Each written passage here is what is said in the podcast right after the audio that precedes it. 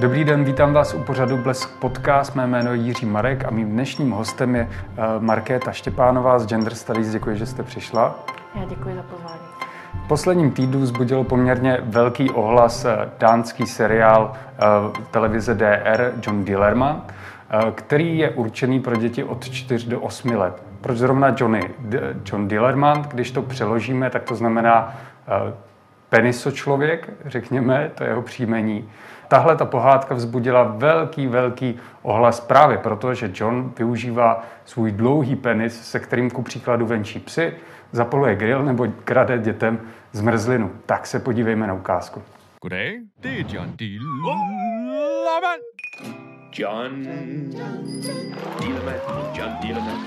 Han er verdens længste Dillermand. Der er næsten ikke noget, han ikke kan med det. Han kan smile lidt rundt, han kan blive lidt flov, han kan redde hele verden, hvis han bare fik lov. John Dillermand, John Dillermand, John Dillermand, John Dillermand, John Dillermand, John Dillermand. Jak se vám tato loutková animace líbila? Tak, asi by se dalo říct, že to možná i je trošku vtipný. Ale já na tady ten typ humoru obecně moc nejsem, ale... Co myslíte jako tento typ humoru? Mohla byste to rozvést? Teď jsem myslela, jako, když se podíváme celkově na ten seriál, ne na tu ukázku, jako takovou, já nevím, jestli to mám prozrazovat, jako, nebo jestli to pak chcete říct vy, ale tam vlastně pointa je, že ta hlavní postava je vesměs jako nešikovný muž, který se dostává do nějakých jako trablů nebo do nějakých situací, ze kterých ho právě jako nějakým způsobem zachrání právě to, že má ten extrémně dlouhý penis, nebo využije ho k nápravě té situace. Takže tak, tady ten typ humoru, jako jsem myslela, jednak i možná jako obecně, že ten dlouhý penis, ale i vůbec ten koncept toho, že je takhle extrémně nešikovný. A tak. Přijde vám vhodné, že právě ten dlouhý penis se objevuje v pohádkách určené pro děti od 4 let? Já si myslím, že tohle už je hodně jako taková úzká otázka pouze na ten dlouhý penis.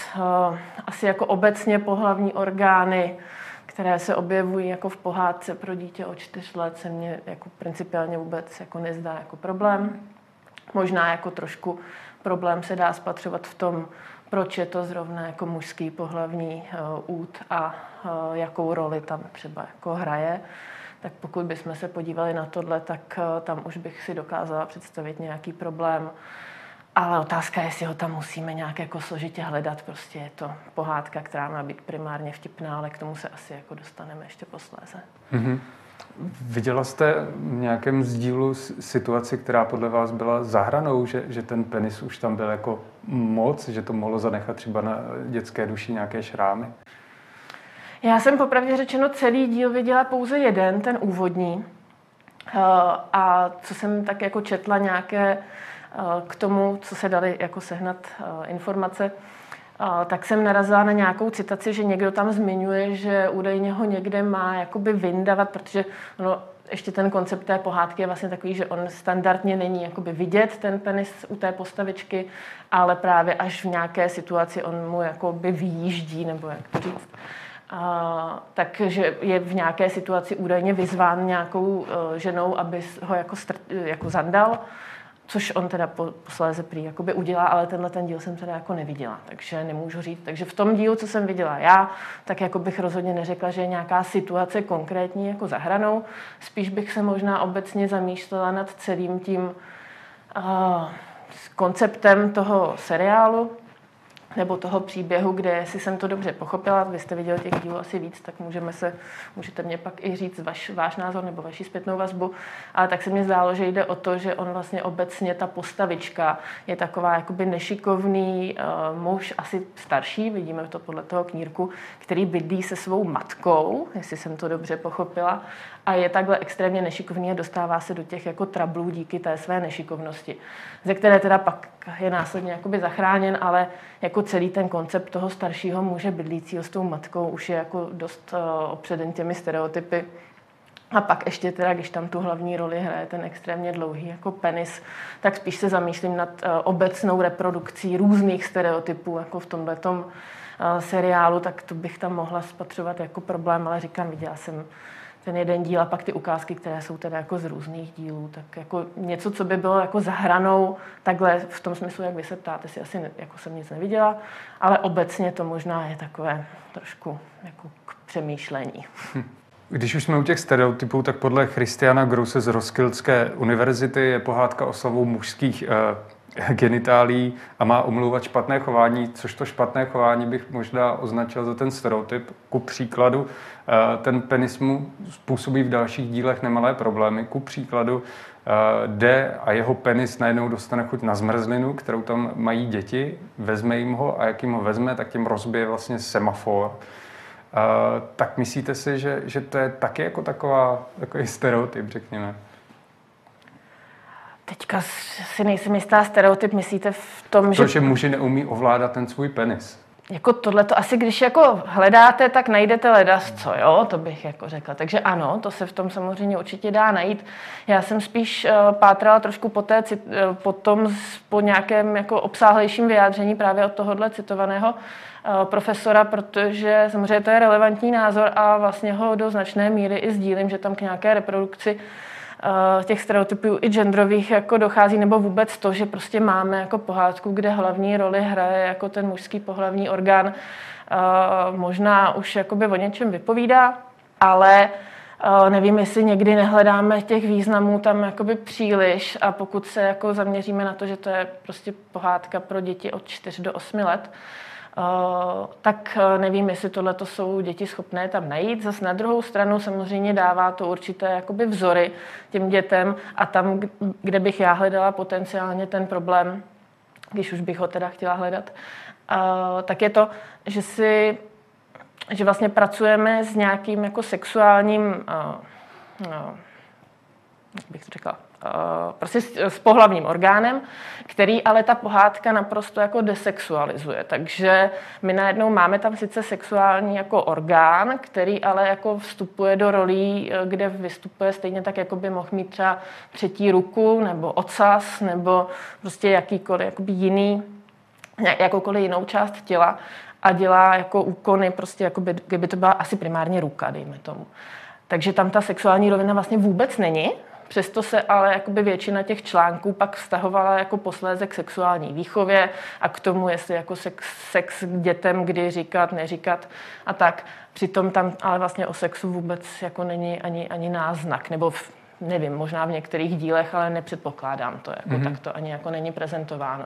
Takže tady bych možná viděla ten problém v tom, že vlastně tam neustále hraje roli jako nějaký jako vyndaný penis, který asi by standardně měl být jako spíš jakoby zandaný v tom veřejném prostoru.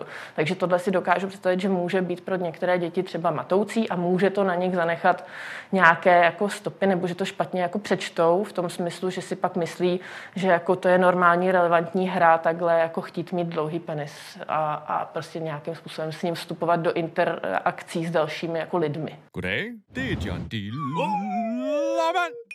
Myslíte si, že hrozí, že děti si budou pak na Johna nějakým způsobem hrát, že klukové budou vyndávat ten penis někde na ulicích a budou, nevím, příklad?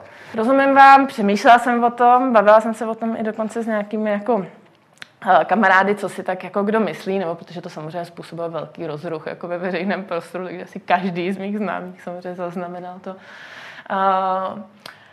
Já bych se toho úplně nebála osobně, protože si prostě myslím, že pro ty děti je to primárně jakoby vtipný a zábavný. Koukala jsem na to se svojí jako 6letou dcerou, která jako samozřejmě na začátek si myslela vlastně, že je to ocas. A když jsem jí říkala, že to je jako penis, tak vlastně to vzala jako jasně, tak je to penis a smála se těm jednotlivým jako situacím. Je teda ale pravda, že na závěr toho jakoby dílu vlastně říká, já bych chtěla mít taky jako takhle jako dlouhý penis, to je jako hrozně vtipný. Takže tady si říkám, jako možná to opravdu není úplně jako standardní část těla, se kterou bychom museli nutně jako těm dětem dávat jako vzor, že to je jako hrozná sranda, používat to k různým věcem typu zapalování jako ohně. Takže na jednu stranu tak, na druhou stranu, že by si jako na to nějak hráli, berte to tak, že děti si jako s pohlavními orgány jako hrají tak jako tak, jo? Nebo nějakým způsobem se jim to zdá vtipný, ukazují si to, a hrají si jako různé hry jako vlastně s nějakým jako přesahem, takže že by to na ně zanechalo nějaké jako negativní stopy, bych se já úplně nebála a i vlastně nějaká ta citovaná psycholožka mluvil jako v tomhletom duchu. Spíš pro mě je tam jakoby důležitější ta rovina nějaká jako z hlediska těch vzorů nebo v nějaké reprodukce těch stereotypů, jako které ta pohádka sebou prostě asi fakt nese. Mm-hmm, mm-hmm. Televizní společnost DR na kritiku uvedla, že by klidně mohli udělat snímek o ženě, a teď cituji, která nemá kontrolu nad svou vagínou, a dodali, že je nejdůležitější, že se děti nad tou animací bavily. Dokážete si představit, že by opravdu vznikla animace o ženské vagíně? A přemýšlela jsem o tom, že to je taky logicky, to každýho hned napadne, jako co teda vlastně by tam mohla mít ta žena. Mě teda spíš napadne třeba nějaká jako prsa, jako extrémně jako velká, se kterými se dají jako dělat nějaké jako zajímavé věci. Podobně jako vlastně tady jako je ten penis, jako má nějaké jako super schopnosti, tak ta vagína je taková, když to řeknu jako hloupě, jako nudnější v tom smyslu, jako že nedává takový prostor pro tu kreativitu. Moc si to jako představit nedokážu, ale je pravda, že než jsem se setkala s tady tím seriálem, tak jsem si nedokázala představit ani teda, že by tu hlavní roli hrál ten extrémně dlouhý penis. Mm-hmm. A myslím si, že se to jako hodně posouvá obecně to téma těch pohlavních jako orgánů, že třeba ta vagína je teďka jako v mediálním prostoru poměrně dost skloňovaná v různých jako uměleckých dílech, a takže jako v tomhletom zas až takovou jako disproporci nevidím. Spíš jde o to, že ten mužský pohlavní út je prostě historicky i všemožně jako tím kulturním balastem jako více prosazován, nebo jak bych to řekla. Takže v tomhle smyslu je to zase jenom podpora toho, že opět je to teda jako mužský pohlavní út a ne teda jako ženský pohlavní orgán, ale jako zdá se mi, jako popravdě řečeno, když se teďka jako zamýšlím nad tím, o čem se tady jako vlastně bavíme, tak se musím tomu jako spíš smát tomu celému, jako co jsou lidi schopní jako hledat za různé jakoby výklady v různých věcech. A je to prostě pohádka jako pro děti. Jo. Ale samozřejmě je dobrý jako se nad tím zamýšlet, že to může jako mít nějaké negativní důsledky, ale jestli o tom nepřemýšlíme moc někdy. Ještě jednou ocituju teda společnost DR. Seriál poukazuje na rostoucí zvědavost dětí a zájem o jejich vlastní těla, ať už se to týká ponížení nebo potišení. To znamená, že ten seriál má otevírat, nemá vlastně otevírat, má jim ukázat, že je normální to jejich tělo a má jim to jakoby přibližovat tady tímhletím, že i ten penis je něco normálního. Tak s tím souhlasíte? Líbí se vám tato myšlenka? Tady to vyjádření jsem nečetla, to je teda zajímavé, protože ta myšlenka se mně líbí, ale myslím si, že ten seriál to vůbec nedělá. Takže, protože myšlenka by byla jako fajn, ale aby to splňovalo ty kritéria, která vy jste jako teďka citoval, tak by to právě mělo být trošku diverzifikovanější, měla by tam být jako více jako různých pohledů na minimálně teda jako ty dvě jako pohlaví. A i třeba to tělo, jako celý zbytek toho těla je poměrně jakoby významný z hlediska sebeidentifikace dětí a jakým způsobem nahlížejí na svoje těla a jaká tam můžou spatřovat problémy a tak. A to by se mi zdálo jako hrozně hezká myšlenka. Takže ano, to by se mi líbilo moc. Tenhle seriál to ale nedělá. Takže to moc nechápu jako argument podpůrný pro tento seriál. Narazila jsem třeba na to, že v Dánsku, a což je další věc, kterou jsem vlastně chtěla zmínit, jo, že zase my, když se na to koukáme tou naší jakoby českou optikou, tak nevím, jestli jsme schopni úplně jako dosáhnout toho pohledu, který třeba mají jakoby dánské děti, kde jako sexuální výchova je velmi jako standardní věc na školách, o sexu se jako hovoří a jsou o mnoho jako mil, bych řekla, dál než my. A takže pokud bychom se bavili o sexuální výchově nebo o nějaké sebeidentifikaci jako tělo a sex a všechno, tak jsou někde jinde než my. Takže to je jakoby jedna věc a může tam být i zajímavé věci. Třeba asi jste možná taky zaznamenali někdo nebo vy takovou tu reality show, kde ty děti byly přizvány do studia, kde hovořili s různými osobami, s různými jako různě diverzifikovanými těly. A ty tam byly jako nazí ti lidé a ty děti se jich mohly ptát na různé jakoby věci. Tak tohle si dokážu představit, že by mohlo splňovat tady tu myšlenku, byť kontroverzním způsobem, že tam byly ty osoby jako nahé a děti tam byly jako oblečené a vstupovaly s nimi do té interakce. Tak tohle jako si dokážu představit, že by to dělal seriál, kde muž má extrémně dlouhý penis, který ho zachrání z různých trablů. Ten to nedělá. John. Vy jste teda se vrátila zpátky k nám do Česka. A k tomu míří moje další otázky. Dokážete si představit, že by tady byl nějaký podobný seriál? A druhá otázka, jestli je nějaká animovaná pohádka, popřípadě neanimovaná pohádka, která je podobná tomu Johnu Dillermandovi. Myslím si, že není, protože jinak bychom se o tom takhle jako všude nečetli ve všech možných médiích. Ale jediné, co nás napadlo, když jsme se o tom bavili ještě s kolegyněmi a s kolegy, tak byl takový ten kontroverzní díl Krtečka, kde ta zaječice vlastně rodí ty zajíčky, tak to bylo jako jediné, jako ne, že ne plně tomuhle podobné, ale kde se vlastně vyskytl nějaký jako jednak pohlavní orgán, teda vlastně jako ta zaječice tam jako rodí, jako opravdu jako by vidět, byť teda ta animace toho Krtečka. Ale to téma, že se jakoby vneslo, že prostě rodí. A vyvolalo to teda jako taky bouřlivou jako reakci. Tak to je jediné, co mě jakoby napadlo. Představit si to moc nedokážu, protože i jestli jste sledovali nebo sledoval vy reakce, když se vyrojily teďka všechny ty články o tomhletom seriálu, nějaké ty čety nebo prostě nějakou jakoby veřejnou diskuzi, tak hodně lidí s tím má problém právě i z hlediska jako etického vůbec, jako znázorňování toho pohlavního jako orgánu. Primárně, ne vůbec nějaké přesahy, nějaká rovnost nebo nic takového, ale spíš to, jestli vůbec můžeme jako ukazovat ty pohlavní orgány jako takhle jako na veřejnosti, teda jako myšleno v pohádkách jako pro děti. Tak si myslím, že to budí velké kontroverze, jako už jenom tohle. Jak třeba vy jste vysvětlovala svým dětem, že existuje jakoby ženský a mužský orgán, v kolika letech a jakým způsobem? To si myslím, že vidí tak nějak celkem hned. Takže existují různé jako pohlavní orgány, to není potřeba nějak jako složitě vysvětlovat. Ale když to vemu, jako, jak jsem to říkala já dětem, tak říkám, to není potřeba ani jakoby říkat. Spíš jako obecně, když se bavíme jako o tom sexu nebo o tom, jak to jakoby vlastně funguje, tak si myslím, že není tam na co čekat. Jako na jaký věk, říkáte od jakého věku. Já si myslím, že ty děti se ptají, a i se to jako obecně říká, že se ptají jenom na to, na co jsou připravené znát odpovědi.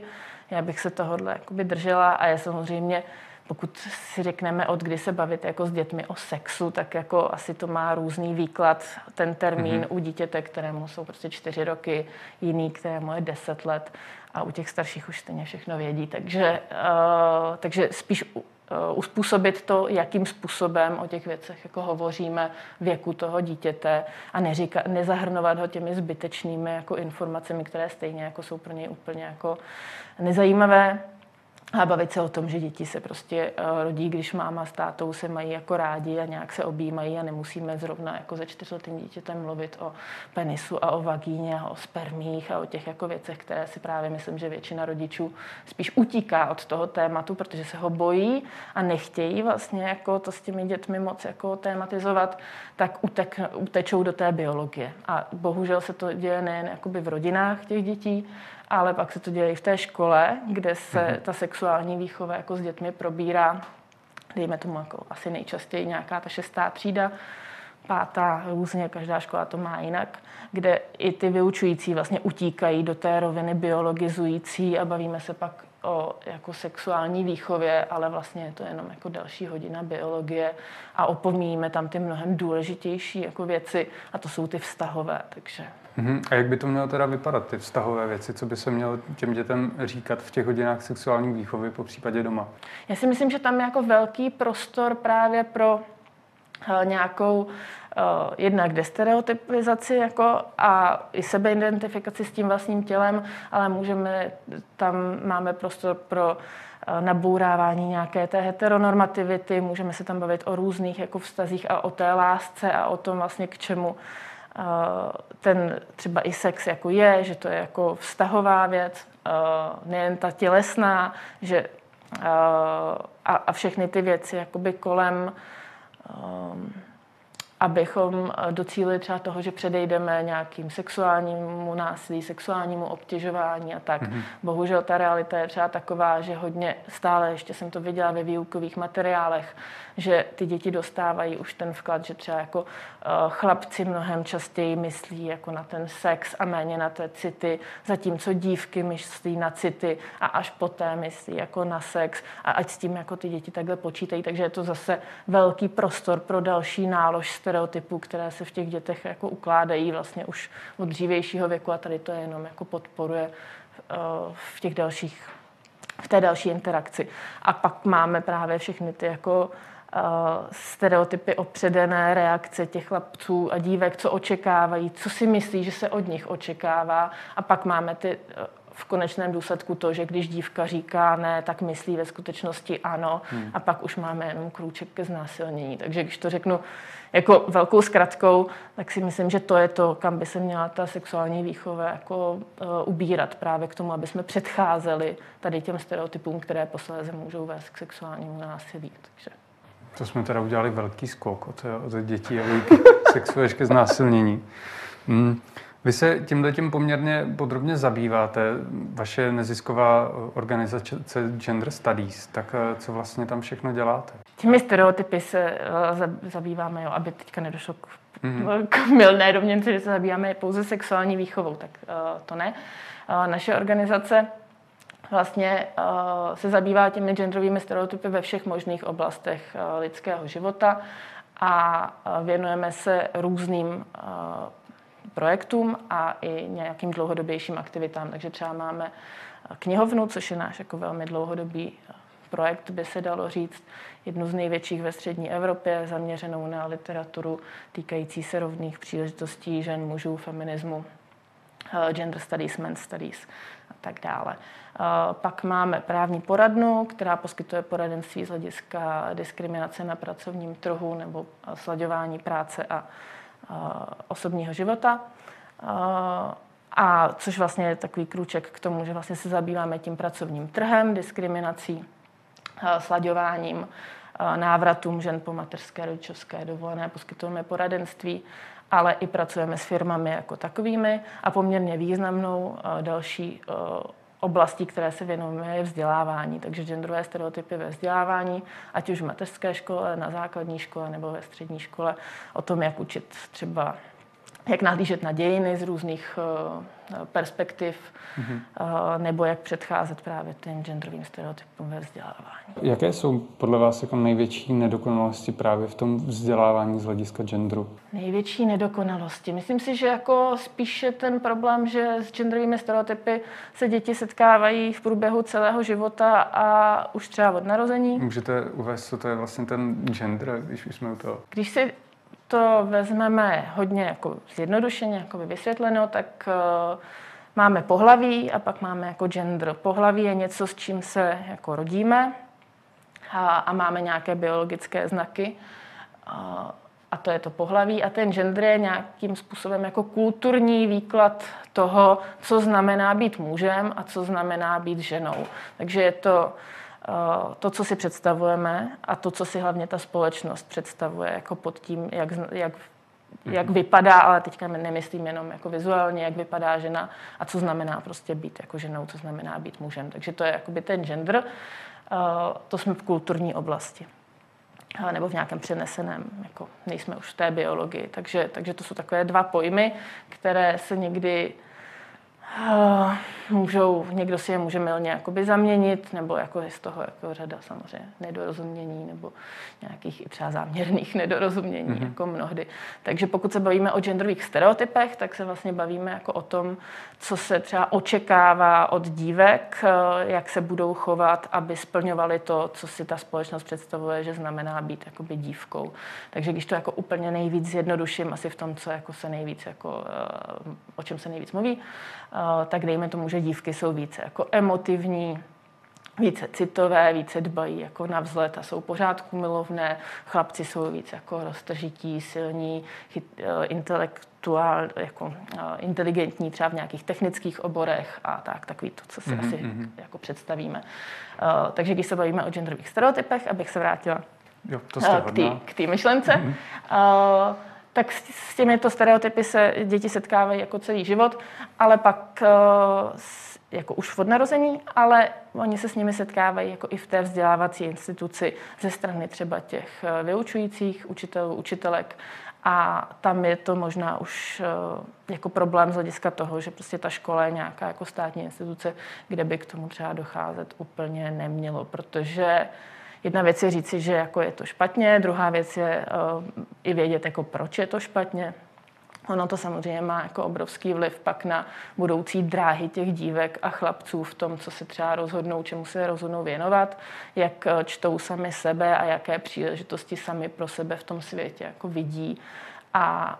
A tam je to jako, ty stereotypy je omezují, takže ten hlavní důvod, proč jako bojovat proti nim, nebo bojovat je takové silné slovo, je to, že jsou prostě omezující. Jsou omezující v tom, co si představujeme jako pro svoji budoucnost, jsou omezující v tom, co si představujeme pro budoucnost našich vlastních dětí a má to velký vliv na ty děti jako samotné. Takže když, znáte to asi všichni, když jako hodněkrát vám někdo řekne, ty na tu matiku nemáš boňky, tak si pak už nějak tak zvnitřníte, že opravdu na tu matiku nemáte boňky, byť proto reálně třeba nejsou žádné jako předpoklady si to myslet. Výsledky vaše třeba nejsou jako horší než těch chlapců, ale co se děje poměrně běžně je to, že u dívek jsou třeba jejich školní úspěchy jako často přičítány jako tomu, že jsou právě jako snaživé a pečlivé a proto mají dobré výsledky, zatímco dobré výsledky jako chlapců jsou často přičítány právě tomu, že to tak nějak mají jako darem.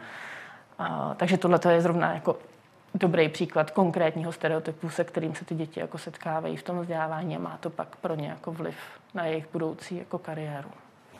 Ještě vlastně poslední otázka, co na vás mám, tak další věc, co se spojuje s tou vaší organizací Gender Studies, je to, že také jste feministky nebo podporujete feminismus, jestli to říkám takhle správně, tak zase, jestli byste ten pojem mohla vysvětlit. A druhá otázka, která k tomu směřuje, jestli se vás to nedotýká, poněvadž tenhle ten termín se v Česku podle mě špatně chápe a je to spíš jako nadávka, tak jestli se vás to nějak jako nedotýká.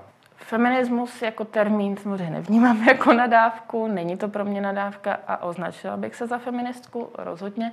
I naší organizaci bych označila za feministickou organizaci.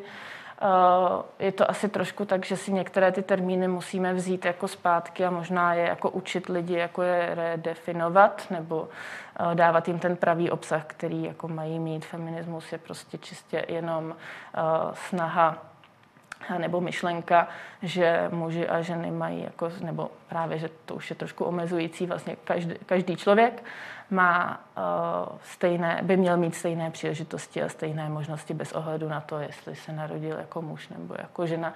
Takže to je myšlenka, kde si myslím, že není jako nic proti ničemu, když to řeknu takhle lidově. A pokud bychom se drželi tohohle jakoby jednoduchého jako výkladu, tak si i skoro myslím, že by většina populace měla tento názor jakoby sdílet.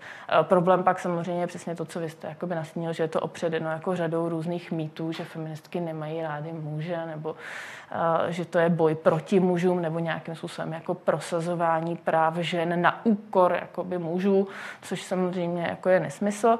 Vychází to čistě jako z historické geneze, kdy prostě ty muži měli vždycky těch práv jakoby víc, takže ten feminismus jakožto boj za práva žen dává smysl, protože stále jenom narovnáváme nějakou disproporci, která v té společnosti stále přetrvává, byť v mnohem menší míře, než třeba byla jakoby v minulosti. Proto bojujeme za práva jakoby žen, ale ne na úkor mužů, ale směrem ke srovnání jako s muži. Takže.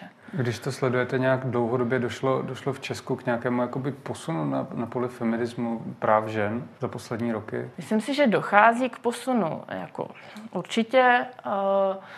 Možná došlo spíš k tomu, že se třeba bavíme jako o genderu na řadě jako různých půd, nebo jak to říct. Gender je termín, který už bych řekla, že spousta lidí jakoby zná, byť samozřejmě ne jako většinová populace, ale to téma nějaké jako genderové rovnosti, nebo jako obecně rovnosti, dejme tomu rozdíl v platech žen a mužů, sexuální obtěžování, násilí sexuální nebo obecně násilí jako na ženách jsou témata, která dostávají v tom veřejném prostoru jako více místa, což je jako super, takže v tomhletom vidím velký progres. Na druhou stranu stále ještě jako se potýkáme s takovými těmi argumenty typu dřív to smysl mělo, ale teď už jakoby ne, teď už jsme jako všichni naroveň, což tak není a proto je potřeba pořád jako vytahovat ty konkrétní jako oblasti života, nebo jak to říct, kde vlastně pořád to naroveň jakoby úplně není a bavit se třeba víc o tom, že se to netýká právě jenom žen, ale že to má negativní dopad i na ty muže samozřejmě, ta genderová jako nerovnost, protože ve chvíli, kdy se bavíme o tom, že prostě ženy třeba v něčem jsou, že je jim třeba hodně, že je třeba očekáváno u žen, že budou jakoby rodit a tudíž pokud žena se třeba rozhodne, že jako nechce být matkou, tak je to pro ní stigmatizující, tak stejně tak je potřeba se bavit o tom, že jako muž, který se rozhodne třeba jako plnohodnotně pečovat o dítě na úkor své kariéry, tak je stále ještě jakoby vnímán jako, že vlastně to není úplně ten správný jakoby muž, i když se to mění. Takže určitě otázka zněla, jestli jakoby vidím posun. Posun určitě vidím, ale taky jako je otázka, jestli nemáme velké rozdíly jako v různých regionech, město, vesnice a tak. Takže. Do toho už teda nebudeme zabíhat. Já děkuji za váš čas, že jste se prodrala těmito složitými otázkami. Přeji vám hodně štěstí. Já děkuji za pozvání. A vám děkuji za pozornost. Těším se v dalším pořadu Blesk podcast. John Dillermand, John Dillermand. Han er verdens længste Dillermand. Der er næsten ikke noget, han ikke kan med det. Han kan svinge den rundt, han kan blive lidt flov. Han kan redde hele verden, hvis han bare fik lov. John Dillermand, John Dillermand, John Dillermand. John Dillermand, John Dillermand, John Dillermand.